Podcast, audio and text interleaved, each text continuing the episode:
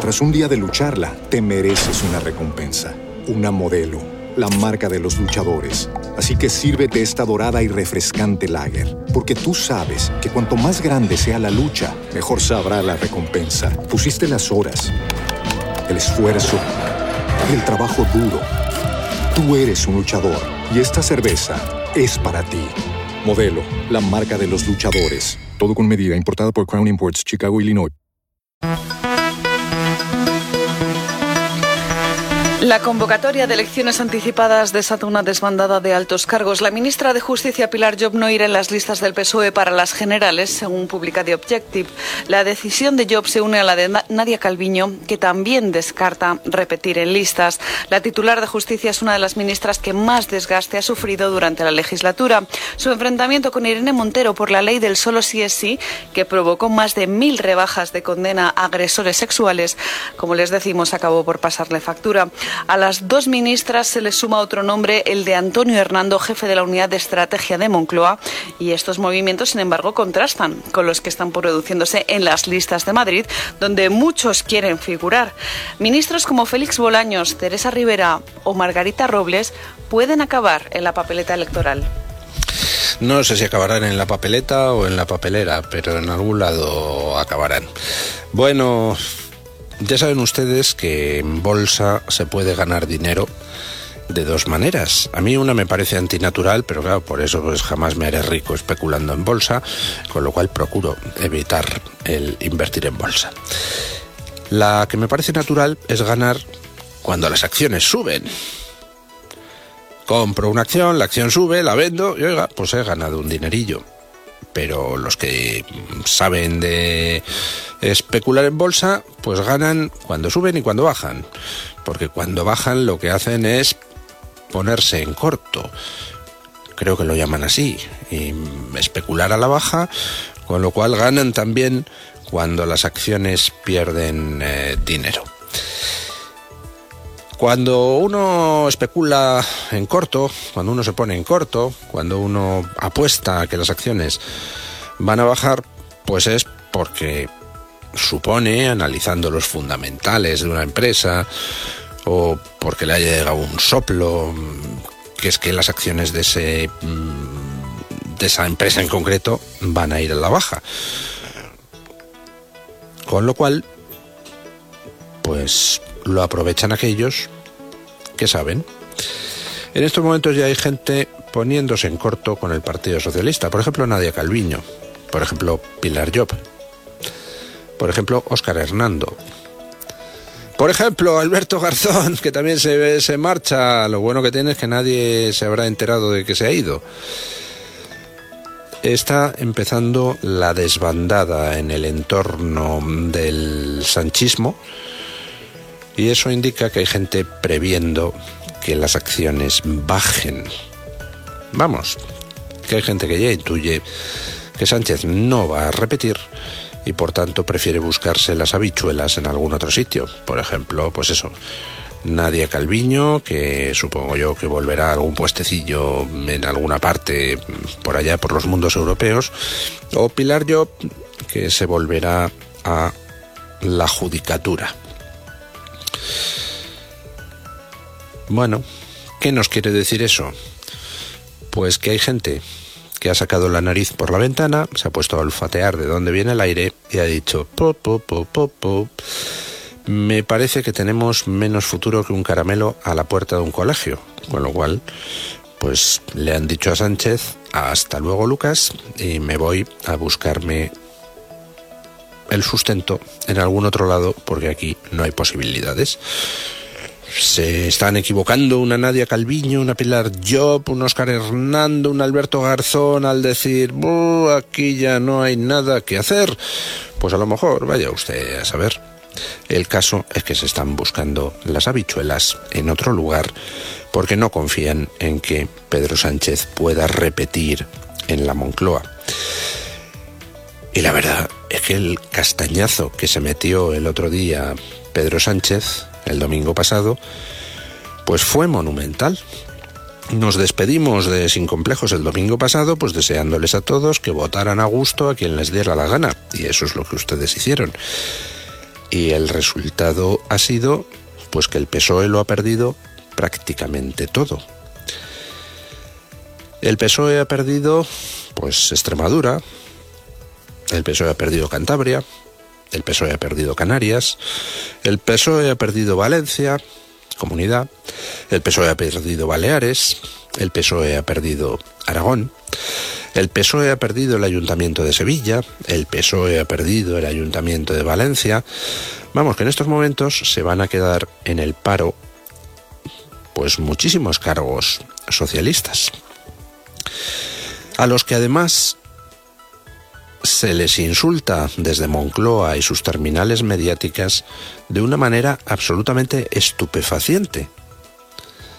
Porque ya saben ustedes que estos días, pues alguien, no sé si Ferraz o Moncloa, ha lanzado el rumor de que Pedro Sánchez podría ser nombrado secretario general de la OTAN yo no sé, me suena un poco rarito el rumor, porque si Pedro Sánchez es alguien a quien ni siquiera invitan a las reuniones de la OTAN sobre Ucrania, pues se me hace un poco cuesta arriba pensar que le van a nombrar secretario general de la OTAN. Ahora bien, teniendo en cuenta que Sánchez regala nuestro dinero con una fruición bastante obscena, por ejemplo, ese dinerito que le regaló a ese pobre hombre necesitado llamado Bill Gates para su fundación, ¿cuántos fueron? ¿100 millones de euros? Pues no sé, a lo mejor resulta que Pedro Sánchez, con alguna donación adecuada a las personas adecuadas, consigue que le nombren secretario general de la OTAN. Pero, independientemente de si le nombran o no, ¿ustedes creen que es posible lanzarle a los cargos socialistas que se acaban de quedar en el paro en toda España, lanzarles el mensaje de, pues ahora, en plena debacle electoral voy, convoco otras elecciones con lo cual el riesgo de perder también Moncloa es enorme. Y yo, por si acaso, ya tengo los garbanzos asegurados para el 24J. O sea, pierdes las elecciones de una manera brutal.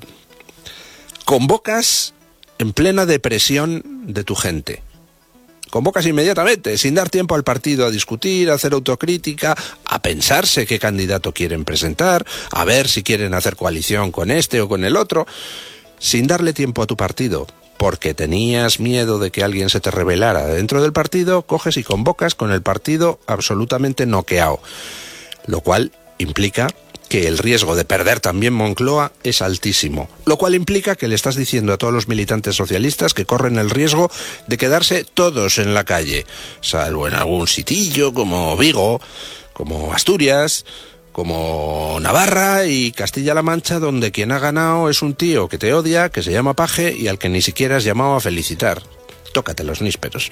Le estás diciendo al Partido Socialista, a los militantes, os vais a quedar todos en la puñetera calle y yo me voy a Bruselas de secretario general de la OTAN. ¿En serio, Pedro Sánchez? ¿Crees que eso va a motivar a tus huestes?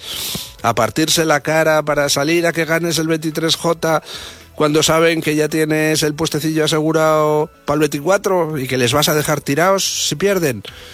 Chico, no sé. Me parece, Pedro Sánchez, que tu soberbia ha llegado hasta tal punto que has olvidado lo que es la gestión de mm, equipos humanos. Y que tú no puedes decirle a la gente, chaval, ala, al frente, a pegar barrigazos, a la trinchera, a disparar al enemigo, que yo aquí me voy a hablar con, no sé, Bill Gates o mm, con Hillary Clinton, a ver si me nombran para algún puestecillo internacional. Y nada, cuando te partan la cara en la trinchera, yo te estaré mirando desde lejos y carcajeándome. Pedro, sé que eres un poco psicopático, pero me parece que estás llevando las cosas hasta un extremo un poco insultante, no ya para los españoles, que eres insultante para los españoles desde hace mucho tiempo, sino para tus propios afiliados, para tus propios militantes, para tus propios cargos que se han quedado ahora en la calle en muchos sitios. ¿Sabes lo que va a pasar, Pedro? Pues que en muchas autonomías va a haber mucha gente del Partido Socialista que viendo que les vas a dejar tirados, lo que van a hacer es cambiar de caballo. Porque eso es lo más humano. En España tenemos la gran virtud de acudir con una rapidez inmensa en socorro del vencedor. Con lo cual, ahora mismo, pues los cargos socialistas que se han quedado mm, con una mano delante y otra detrás, lo que van a buscar es acomodo con los nuevos gobiernos, a ver si suena la flauta y no les echan. Porque lo que les estás diciendo, Pedro, es que te importan un bledo tus militantes, tus cargos, tus simpatizantes y tus votantes. Tú a lo que vas es a lo tuyo, como siempre. Pues bueno, pues qué quieres que te diga. Espero que el 23J pues recibas un adecuado mensaje. Se paralizan las negociaciones en Cataluña para elegir un candidato como alcalde de Barcelona. Los resultados del pasado domingo colocan a Xavier Trias, el exalcalde de Barcelona por Convergencia, como primera fuerza política por delante de Ada Colau, de Barcelona en Comú, y Jaume Colboni, del PSC. Según publica Libertad Digital, Trias ya habría entablado contacto con Esquerra Republicana, que a pesar de ser el gran derrotado de estas elecciones, tiene las llaves del gobierno de la ciudad. Tanto Oriol Junqueras como el presidente de la Generalidad, Pere Aragonés, se han pronunciado a, favor de facilitar que Trias sea el próximo alcalde de Barcelona. Pero las negociaciones no se quedan ahí. El PSC estaría en contacto con Esquerra y el PP para intentar proclamar alcalde a Colboni y sacar a Trias de la ecuación. Por otro lado, Laura Borràs pierde definitivamente la presidencia del Parlamento catalán y Puigdemont elimina a Jaume Giro de la carrera por ser cabeza de lista de Junts en las elecciones del 23J. Bueno, empiezan las bofetadas en el separatismo catalán. No es solo Pedro Sánchez el que se ha pegado una costalada en las elecciones municipales y autonómicas del pasado domingo es que los resultados de ERC han sido, vamos, catastróficos. En estos momentos ya el sector crítico de ERC está maniobrando, movilizado para que Gabriel Rufián no sea el candidato en las próximas elecciones del 23J. Ya andan acuchilladas dentro de RC. Pero luego además andan acuchilladas dentro de Juntos por Cataluña, donde eh, Puigdemont se ha cargado al que parecía que iba a ir de cabeza de lista el 23J, pero además andan acuchilladas entre RC y Juntos por Cataluña, como siempre, y a todo esto, pues el Partido Socialista en medio, intentando hacerse con la alcaldía de Barcelona, que sería lo único que podría darle una mínima alegría después del desastre de las municipales. El otro día lo señalaba Eduardo Madina, es que hemos perdido todas las grandes ciudades. Dice, salvo Vigo y a lo mejor Barcelona, si hay por ahí un acuerdo. Y así es es que la pérdida de poder municipal es brutal. Y los separatistas tres cuartos de lo mismo. En Cataluña ha habido una irrupción de Vox en el terreno municipal absolutamente espectacular. Vox ha entrado, me parece que es en dos docenas o treinta de municipios del... Tras un día de lucharla, te mereces una recompensa una modelo, la marca de los luchadores. Así que sírvete esta dorada y refrescante lager, porque tú sabes que cuanto más grande sea la lucha, mejor sabrá la recompensa. Pusiste las horas, el esfuerzo, el trabajo duro. Tú eres un luchador y esta cerveza es para ti. Modelo, la marca de los luchadores. Todo con medida, importada por Crown Imports, Chicago, Illinois. La provincia de Barcelona Vox es tercera fuerza en varios municipios de la provincia de Barcelona. Vox ha entrado en todas las capitales catalanas.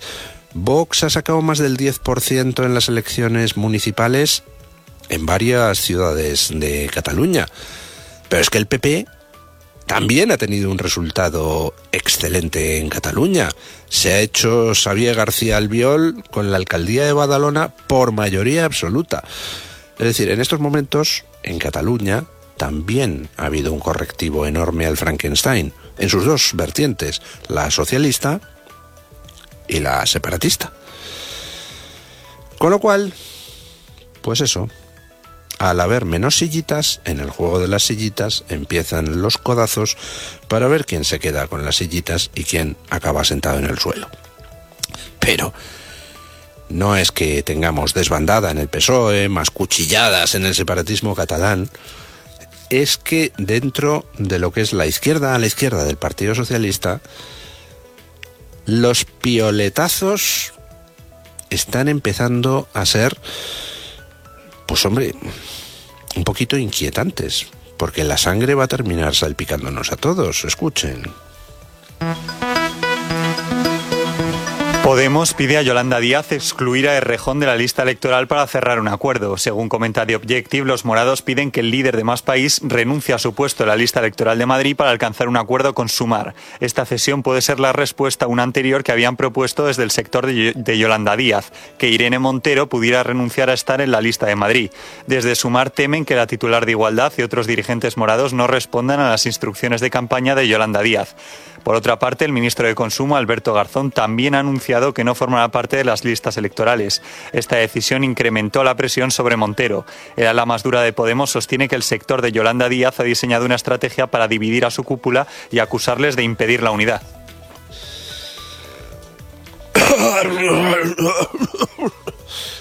Ay, Dios mío. Es que se me obstruye la garganta porque me, me, me, suben las lágrimas a los ojos viendo lo que ha pasado con Podemos, las lágrimas de la risa. Lo de Podemos ha sido, vamos, si lo del PSOE ha sido un desastre y lo de los separatistas de RC otro desastre mayor, ya lo de Podemos es el no va más. Que se han quedado extraparlamentarios en Madrid y en Valencia que Podemos pinta ya menos en el panorama electoral español que pata de queso en Sevilla. Que les ha pegado el electorado una bofetada, pero en todos los morros. Que resulta que al final sí que le ha pasado a Podemos factura y gorda. Pues todo el tema de la ley del solo sí es sí, la suelta de violadores, la ley trans, la destrucción del deporte femenino. Al final, a las PAM y a las Montero y a las Serra y a las Belarra, pues las han mandado a su casa. ¿Qué tiene ahora Podemos? habiendo perdido la representación en Madrid, en Valencia, habiendo perdido el gobierno en La Rioja, no pintando ya nada en Baleares ni en Aragón, ¿qué le queda a Podemos? Pues lo que Pablo Iglesias se ha buscado, Pablo Iglesias tuvo una oportunidad de oro de hacer una extrema izquierda de carácter nacional. En lugar de eso, ¿qué hizo? Pues dejarse llevar por su hispanofobia, por su autoodio y empezar a tejer pactos con todos, con todas las fuerzas chiquitillas que en distintos lugares de España odian a España. Con lo cual, primero se cargó la estructura de Podemos en esos lugares y al final esas pequeñas fuerzas le han traicionado todas y se han ido con Yolanda. Y resulta que ahora Podemos, sin poder en Madrid, sin poder en Valencia, sin poder en ninguna parte, pues ya no es nada. ¿Qué va a hacer Pablo Iglesias? Si te lo has cargado tú todo, chico. Ahora anda por ahí llorando por las esquinas con los de Podemos diciendo, es que los medios de comunicación... Pero tío, no tengas cara. O sea, has salido en televisión, tú, en estos cuatro últimos años, algo así como diez mil veces más que Santiago Abascal. A quien sí, que le han hecho un silencio brutal en casi todos los medios y cuando le sacaban era para ridiculizar a, Vox. ¿Tú? Pero estás en todos sitios, chico. O sea, si es casi difícil encontrar una tertulia donde no aparezcas. Bueno, ahora menos. ¿Por qué? Pues porque llegó un momento donde empezaste a ser molesto. porque quienes te usaron en su momento, pues vieron que no ibas a ningún lado, que eres como demasiado enfadado como para poder nunca ser un líder mayoritario, que despiertas miedo, eh, que incluso con tus purgas estalinistas, pues despiertas repulsión en buena parte de la izquierda. Lo comenté el otro día en el programa de Dieter. Hay mucha gente, votante de Vox o de Podemos, que a Pablo Iglesias le odia. Bueno, ese odio no es nada comparado con el odio que sienten por Pablo Iglesias algunos votantes del errejonismo, de Sumar y demás. Conozco a alguno personalmente.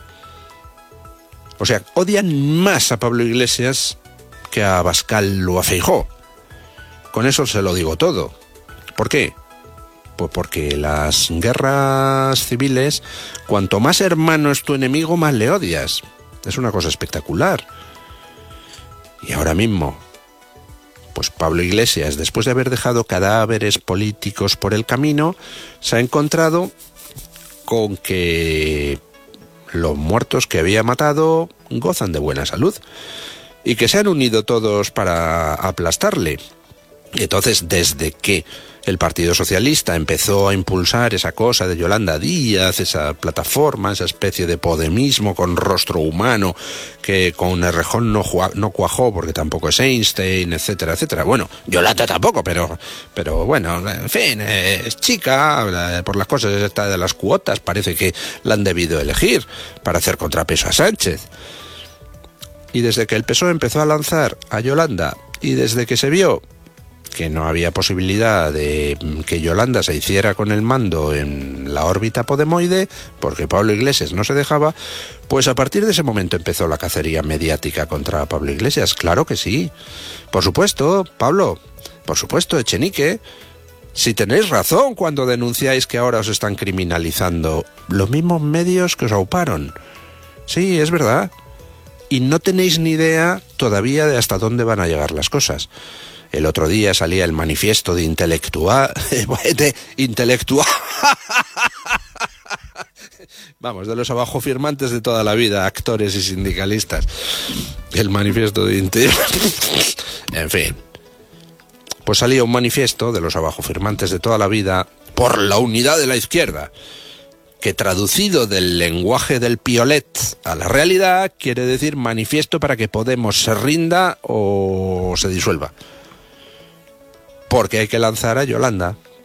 A Yolanda Sésamo, la que sale con carita sonriente a decir tonterías que no significan nada, pero que la quieren lanzar. ¿Por qué? Pues porque es una cosa, una izquierda a la izquierda del PSOE, pues más manejable por parte del PSOE y más manejable por parte de quienes desde fuera de España dictan la estrategia de la izquierda española. Podemos está muerto. No ha sabido resistir Pablo Iglesias. Uh, uh, un momento, ¿qué estoy diciendo? Que no ha sabido resistir, que está muerto. no demos por muerta a la gente antes de tiempo, ni a Sánchez ni a Pablo Iglesias. Pablo Iglesias ahora está destrozado. Han dejado a Podemos a la altura de una alfombrilla, lo han machacado en todas partes y a partir de ahora, Pablo, si hasta ahora te quejabas del tratamiento informativo, prepárate de aquí al 23J, porque te van a machacar, porque necesitan que no te presentes a las elecciones para no dividir el voto y no tirarlo. Con lo cual, las presiones para que no te presentes o para que te rindas y te integres en sumar, pues van a ir increciendo. Vamos, nada que Vox no haya vivido en estos cuatro años. Pero cuando el silenciamiento, la criminalización, eh, las presiones iban contra otros, pues a ti te parecía muy bien. De hecho, tú decretaste una alerta antifascista contra Vox, querido, ¿verdad? ¿Te acuerdas? Bueno, pues ahora hay una alerta antipablista, y no es precisamente Vox ni el PP quienes la han puesto en marcha. Han puesto en marcha la alerta antipablista, pues toda esa gente de la órbita de Sumar, muchos de los cuales son cadáveres políticos que dejaste por el camino. Y ahora mismo las cuchilladas entre Podemos y Sumar se centran básicamente en que Yolanda Díaz quiere hacer una purga brutal. No quiere dentro de las listas de Sumar a ninguna de las del Ministerio de Igualdad. Esperen, voy a sacar el pañuelo para derramar una lagrimilla por Irene Montero. Se las quiere pulir a todas. Entonces ahora mismo Yolanda está en lo de fingir que a lo mejor le concede algún puestecito de cabeza de lista a alguno de Podemos en algún sitio, pero vamos, a Echenique se lo quiere pulir, a Irene Montero se la quiere pulir, a Pam se la quiere pulir. No sé a quién va a ofrecer un puesto en las listas la amiga Yolanda Díaz, a quién de Podemos. Pues no sé, a Sotomayor, que parece el intelectual del grupo. no sé. es todo fingimiento. Ahora están en la fase de que van a laminar a Podemos. A lo mejor le dan a Irene Montero la cabeza de lista por, yo qué sé, por Soria donde es imposible en todos los universos, este y todos los universos paralelos, que Podemos consiga nunca un diputado, ni Sumar consiga nunca un diputado, porque solo se reparten dos. Y uno se lo lleva al PP y otro se lo lleva al PSOE. Con permiso de los de Soria existe, o Soria resiste, o Soria no sé qué. Pero vamos, Podemos y Sumar Nunca en la vida podrán sacar un diputado por Soria. Bueno, pues no sé, a lo mejor Yolanda se digna a concederle a Irene Montero ser cabeza de lista de sumar en Soria. En estas elecciones, querido Pablo, estás acabado. No te doy por enterrado porque sé que seguirás intentándolo. Y dependiendo de lo que pase el 23J, pues a lo mejor tiene todavía una posibilidad de revivir Pablo Iglesias. Si el guarrazo que se mete en PSOE y Sumar es lo suficientemente importante, Pablo Iglesias levantará el dedito y dirá, ¿veis? Me habéis laminado. Tras un día de lucharla, te mereces una recompensa, una modelo la marca de los luchadores. Así que sírvete esta dorada y refrescante lager, porque tú sabes que cuanto más grande sea la lucha, mejor sabrá la recompensa. Pusiste las horas, el esfuerzo, el trabajo duro. Tú eres un luchador y esta cerveza es para ti. Modelo, la marca de los luchadores. Todo con medida, importada por Crown Imports, Chicago, Illinois. Habéis conseguido que Podemos no saque un mísero diputado y le habéis entregado el poder a la derecha. Eso es lo que será el discurso el 24J de Pablo Iglesias. ¿Le servirá de algo? Pues probablemente no, porque el problema que tiene Pablo Iglesias es que se cree mucho más inteligente de lo que realmente es. Él piensa en sí mismo y ve a un Lenin español. Cuando, en fin, es un poquito más como de andar por casa. Bueno, y mientras en la izquierda se acuchillan, se escupen, se pisotean, se matan, se insultan, pues en el otro lado del espectro las cosas están, pues hombre, un poco mejor. La victoria, pues siempre hace que la gente esté de mejor humor. El líder de Vox, Santiago Abascal, tiende la mano al Partido Popular para la formación de gobiernos municipales y autonómicos. Así lo ha asegurado en una rueda de prensa celebrada en Budapest junto al primer ministro húngaro Víctor Orbán. Los partidos que formamos parte de esa mayoría alternativa estamos ante un momento histórico en el que tenemos la obligación de actuar con altura de miras y con patriotismo. Y nosotros, desde luego, tenemos la mano tendida para fortalecer esa alternativa. Tenemos la mano tendida para llegar a acuerdos que respondan a esa nueva mayoría social, tanto en el ámbito local, en el ámbito regional, como esperamos muy pronto en el ámbito nacional. Un día antes de estas declaraciones, Abascal pedía a sus candidatos autonómicos y municipales en su cuenta de Twitter que tuvieran mano firme y que no caigan en las presiones, manipulaciones y trampas con las negociaciones con el PP.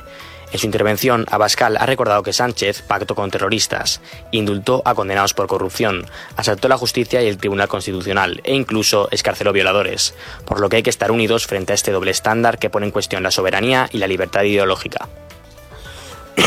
bueno, como les decía, pues la victoria siempre tiene un efecto balsámico cuando a uno le han ido bien las elecciones, pues hombre, está como de mejor humor, menos así. Con lo cual, pues tanto Vox como el PP están de un humor excelente. Tanto Vox como PP han tenido un resultado extraordinario en las elecciones. El PP ha ganado algo así como 2.000 concejales en toda España, ha superado al PSOE en numerosos sitios como primera fuerza, se va a poder hacer con seis comunidades autónomas que hasta ahora dirigía el Partido Socialista. Vamos, que el resultado ha sido estupendísimo. Además, una mayoría absoluta en Badalona, Ayuntamiento de Madrid, Comunidad de Madrid. O sea, que el PP puede estar satisfechísimo. Pero es que Vox también porque resulta que Vox ha triplicado el número de concejales que tenía. Tenía 600 y ahora tiene 1600 o 1700. Resulta que Vox ha entrado en todos los parlamentos autonómicos. Antes había cuatro donde no estaba. Resulta que Vox es ahora decisivo en cuatro comunidades autónomas y en otras dos, pues compitiendo con fuerzas minoritarias. Con lo cual, ¿qué va a pasar? Pues que al final los dos, Vox y PP, pues se van a poner de acuerdo, sí o sí.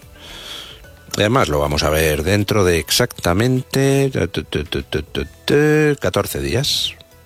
El 17 de junio es la constitución de ayuntamientos. Y ahí, pues hay ayuntamientos donde el PP ha ganado por mayoría absoluta. Pues oiga, está claro, ahí va a gobernar el PP. Hay ayuntamientos donde el PP no ha ganado por mayoría absoluta, pero ha quedado como primera fuerza y además con Vox tiene mayoría absoluta. En esos ayuntamientos también el alcalde será del PP. Y además sin necesidad de Vox, porque en los ayuntamientos si no existe ninguna coalición de partidos que tenga una mayoría absoluta, pues gobierna directamente la lista más votada. Así que en aquellos lugares donde el PP es la lista más votada y donde no hay mayoría absoluta de los partidos de izquierda, pues gobernará el PP sin necesidad siquiera de que Vox les vote. Pero amigo, es que hay otros ayuntamientos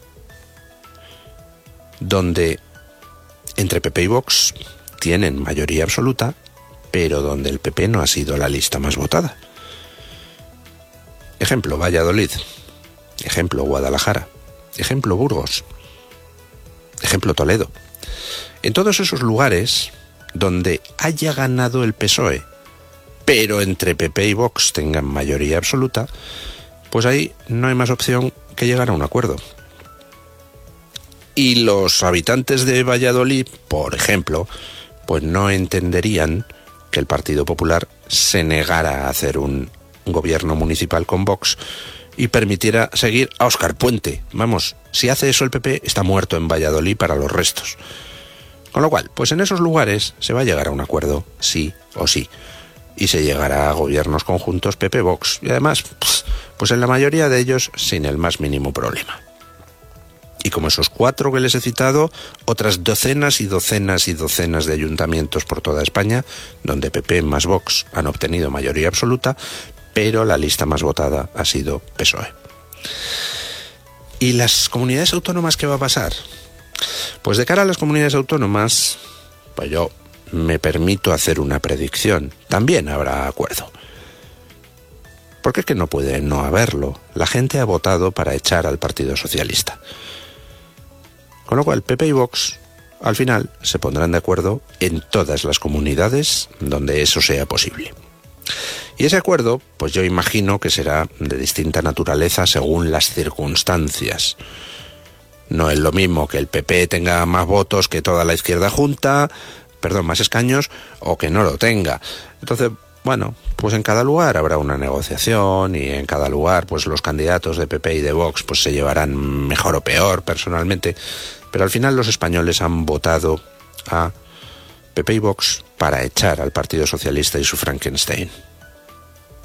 Y el partido PP o Vox que no responda a eso, El partido que no sea capaz de transmitir el mensaje de que está dispuesto a llegar a acuerdos razonables con el otro, pues lo pagará en las urnas. Por el momento, ¿cómo van comportándose los dos partidos? Pues hombre, yo creo que Vox lo ha encarado bien. El mensaje que está lanzando Santiago Abascal es mano tendida. En el PP andan un poco más despistados, con mensajes contradictorios de si quiero gobernar solo, pero no tengo los votos, pero no me quiero sentar. Déjense de mandacas. Ahí hay un problema para que el PP tenga un mensaje unificado y es que como ha convocado Sánchez elecciones, pues el PP necesita mandar el mensaje al electorado de que somos distintos de Vox y quiero captar el voto del socialismo moderado. Bueno, pues está bien que ustedes lancen ese mensaje, pero yo pediría que primero lo lancen de manera coordinada. Por el momento Vox está hablando con una sola voz en toda España. En el PP estamos oyendo demasiadas voces discordantes. Ponga, señor Feijó, un poquito de mm, orden dentro de sus filas y sobre todo, en, el, en Vox estamos viendo que los candidatos regionales hacen alguna declaración, pero por regla general tratan de ser prudentes y de guardar silencio lo más que pueden. En el PP hay algunos que lo están haciendo, otros que quizá la lengua les puede. Un poquito de tranquilidad. Traten de lanzar los mensajes electorales sin meterse el uno con el otro. Existen formas, señor Feijo, de lanzar el mensaje de que ustedes no son Vox. Es más, es que estoy convencido de que ni siquiera tienen que lanzar el mensaje. Los electores lo saben. Yo creo que el PP le bastaría con hacer algo muy simple, que es lanzar a los electores socialistas moderados este mensaje. Quien decide los pactos son los votos, es decir, los ciudadanos. Si no tengo otras opciones, pues por supuesto que voy a pactar con Vox. ¿Quieres que no pacte con Vox? Vótame, votante socialista moderado. Dame una mayoría suficiente como para gobernar yo solo. Si no me la das, pues oye, gobernaré con quien tengo al lado. Porque lo que no puede seguir España es con Sánchez. Y con su Frankenstein. Y con Otegui mandando en qué se hace y qué no se hace. En fin, se nos está acumulando el tiempo. Soy un pesado. La policía desaloja a más de 60 familias que ocupaban ilegalmente un edificio en Alcobendas. 250 agentes de la Policía Nacional y local acordonaron desde la madrugada del viernes la calle Francisco Largo Caballero. Además, se habían instalado varios hospitales de campaña. Durante el desalojo se han vivido momentos de gran tensión. Algunos encapuchados se enfrentaron a los agentes.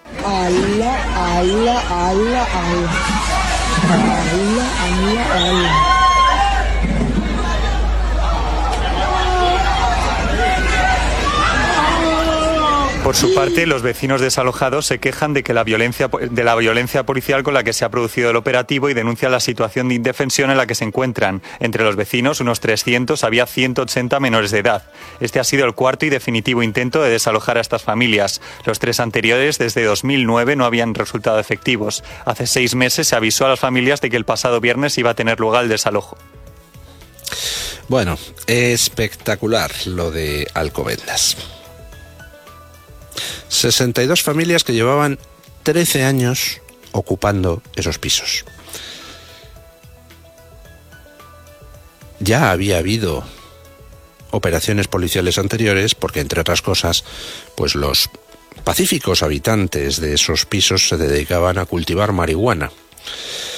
Los vecinos de la zona estaban hasta el gorro de que nadie hiciera nada oiga, resulta que Vox cogió esa bandera y al final pues se ha desalojado a esa gente. Curioso el tratamiento de los medios. Ayer retuiteaba un mensaje que tenía mucha gracia de un tuitero sobre cómo un cierto medio de comunicación no da igual que cuál fue. Pues ponía efectuado un desalojo de 62 familias en la calle no sé qué de Alcobendas a muy poca distancia del rico barrio de La Moraleja. Más o menos las palabras eran esas. Y entonces un tuitero pues cogía, ponía una captura de pantalla de esa noticia del periódico y debajo un mapa de Google. Eso de a muy poca distancia de la rica urbanización de La Moraleja significa 2,7 kilómetros a vuelo de pájaro y 7,2 si vas en coche. Pero se dan ustedes cuenta del tratamiento informativo. Hay que contrastar esos pobres que han sido desalojados de aquel sitio con los ricos apestosos que están al lado. Al lado que son 3 kilómetros. Un poquito de, por favor. Luego veías las, imágenes de las televisiones y salía una ahí haciéndose la desmayada, que se desmayaba como a cámara lenta y depositaba el móvil cuidadosamente en el suelo para que no se rompiera. Y televisiones titulando Un desmayo. Anda, chavalote. Luego, las declaraciones que más me impactaron fueron de otra de las ocupas que decía, es que me han dejado sin nada, en la calle, sin ropa. Dice, o me da la policía ropa o tendré que robar. Y de, coño, ¿y por qué no te pones a fregar suelos, tía? O a repartir pizzas.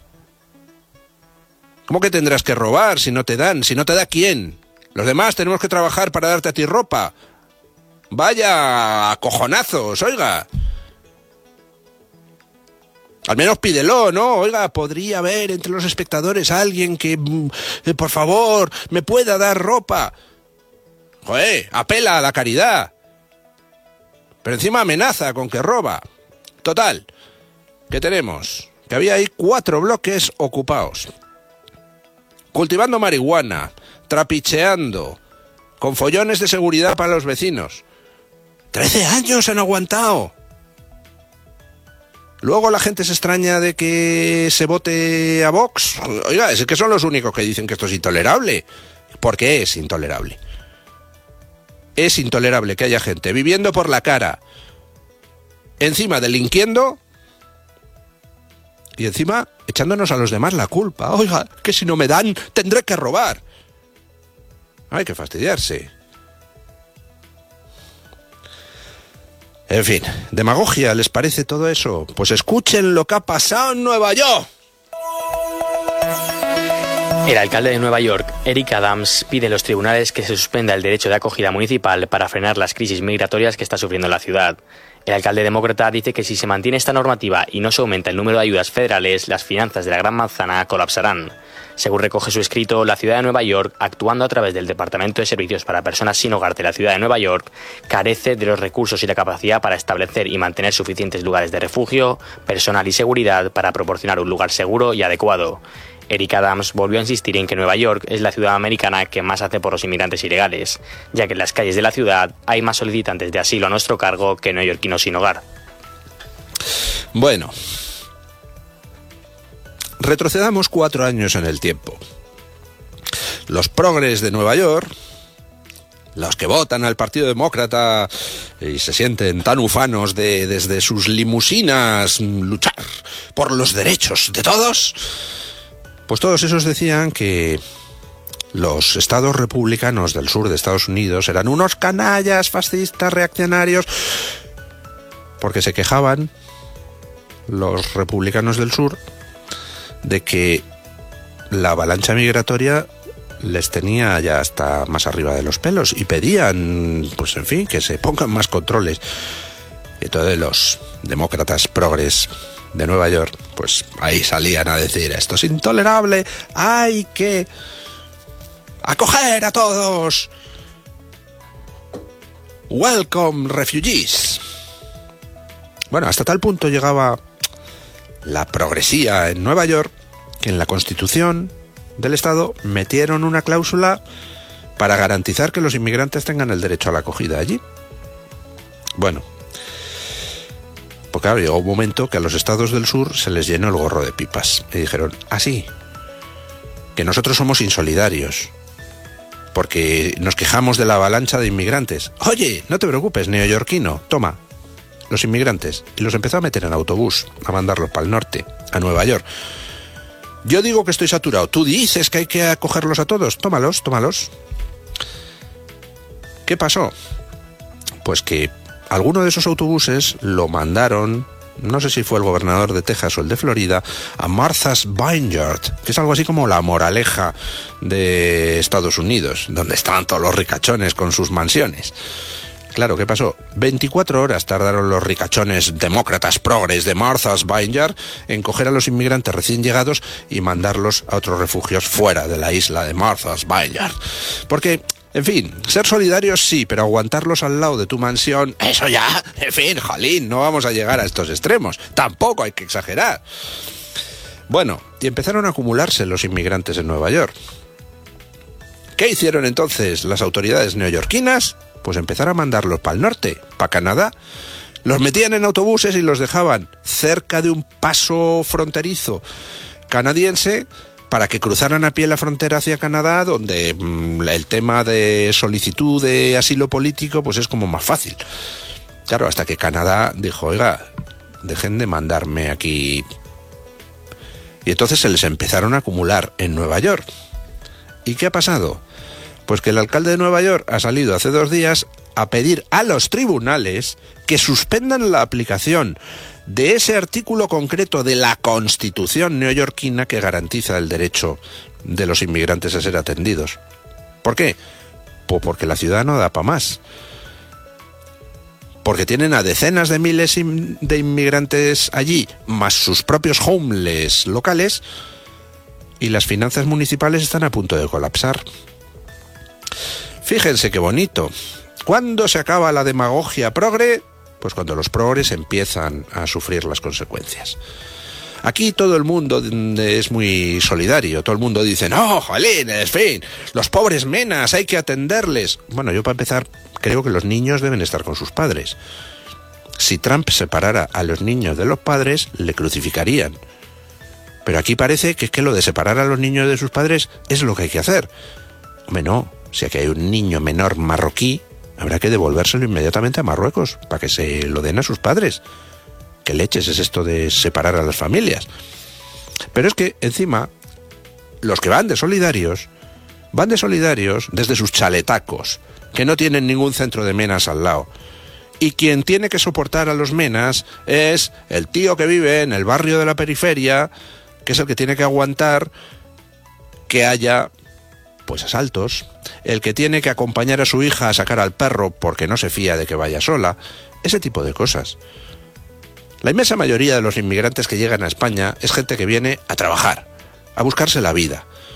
Pero al lado de eso, pues oiga, también entran indeseables, porque en todas partes hay indeseables. En España los tenemos a patadas, españoles de pura cepa. Pero oiga, ya a esos los tenemos que aguantar por narices. Pero encima, importar indeseables, no, mire usted. Sobre todo porque las principales víctimas de los indeseables son los otros inmigrantes. El inmigrante legal, el inmigrante que viene a, ganarse la vida aquí. Porque en esos barrios periféricos no viven los hijos de los diputados de Más Madrid ni del PSOE. En esos barrios periféricos quienes viven son otros inmigrantes que simplemente tratan de ganarse la vida como pueden y que son los que sufren los robos, las agresiones o las violaciones. Por regla general, son los propios inmigrantes las principales víctimas de quienes son indeseables, que son indeseables no por ser inmigrantes, sino porque personalmente son indeseables. ¿Cuál es la actitud de los progres? Decir, que se coman esto en los barrios periféricos. Yo aquí estoy en mi barrio bien, donde entro con mi Tesla y postureo de solidaria o con el mundo con mi iPhone de última generación. Y lo, la gente de a pie a comerse los problemas. ¿Cuándo se acabaría lo de los problemas de inseguridad que generan los centros de menas? Cuando pongamos los centros de menas al lado de la casa de Irene Motero, de Pablo Echenique, de Pedro Sánchez, de toda la gente que viviendo bien posturea de solidaria y le endiña el marrón a los demás.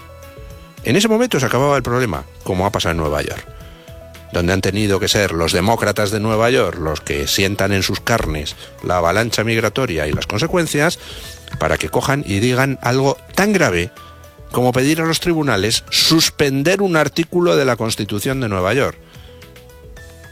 Fíjense hasta dónde llega el asunto. La Asociación Hablamos Español organiza hoy a las 11 de la mañana en la Plaza del Corte Inglés de Vitoria una manifestación contra la nueva ley de educación para el País Vasco. La asociación se manifiesta bajo el lema Los niños hispanohablantes también tienen derecho a estudiar en su lengua materna, respeto. A las 12 se leerá un manifiesto contra la imposición lingüística en Navarra y el País Vasco. Hablamos Español protesta contra la ley porque exigirá a los centros educativos que prioricen el euskera, tanto en clase como en las relaciones profesionales, así como en las formales e informales entre profesores y alumnos. Otro de los apartados de la norma especifica que los estudiantes deberán acreditar un B2 tanto en castellano como en euskera al finalizar sus estudios obligatorios. La manifestación finalizará sobre la, la una y media de la tarde.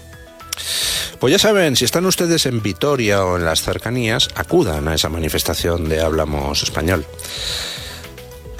A veces parece que el movilizarse no sirve para nada. Uy, ¿qué va? Sirve para muchísimo. Lo que pasa es que sirve para muchísimo cuando hay respaldo político cuando, mm, digamos, se acompaña el frente de calle con el frente de urna, cuando hay políticos dispuestos a respaldar a quienes están en la calle defendiendo los derechos de todos. Por ejemplo, en Baleares hoy nos despertamos con la noticia de que a partir de ahora en los exámenes en la universidad habrá obligación de preguntarle al alumno en qué quiere el examen, si en catalán o en castellano.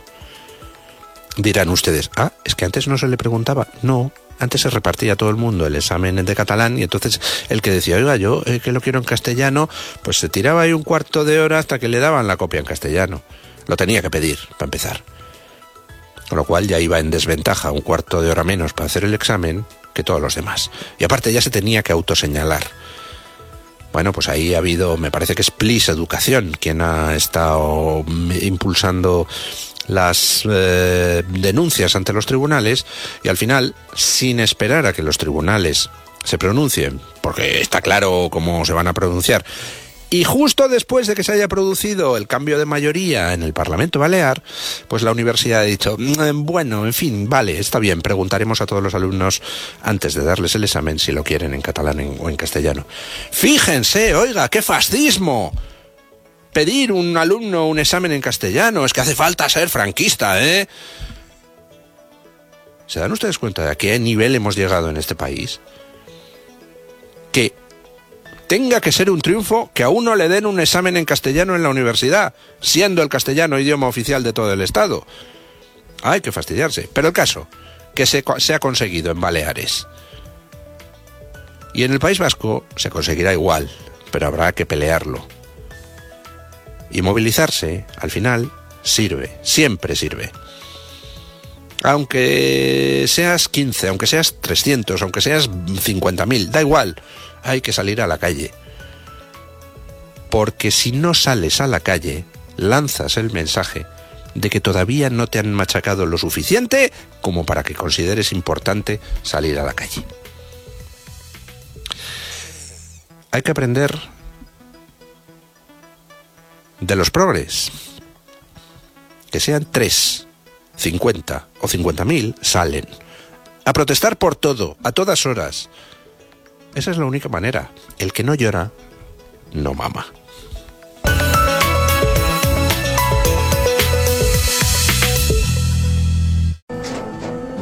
Tras un día de lucharla, te mereces una recompensa, una modelo la marca de los luchadores. Así que sírvete esta dorada y refrescante lager, porque tú sabes que cuanto más grande sea la lucha, mejor sabrá la recompensa. Pusiste las horas, el esfuerzo, el trabajo duro.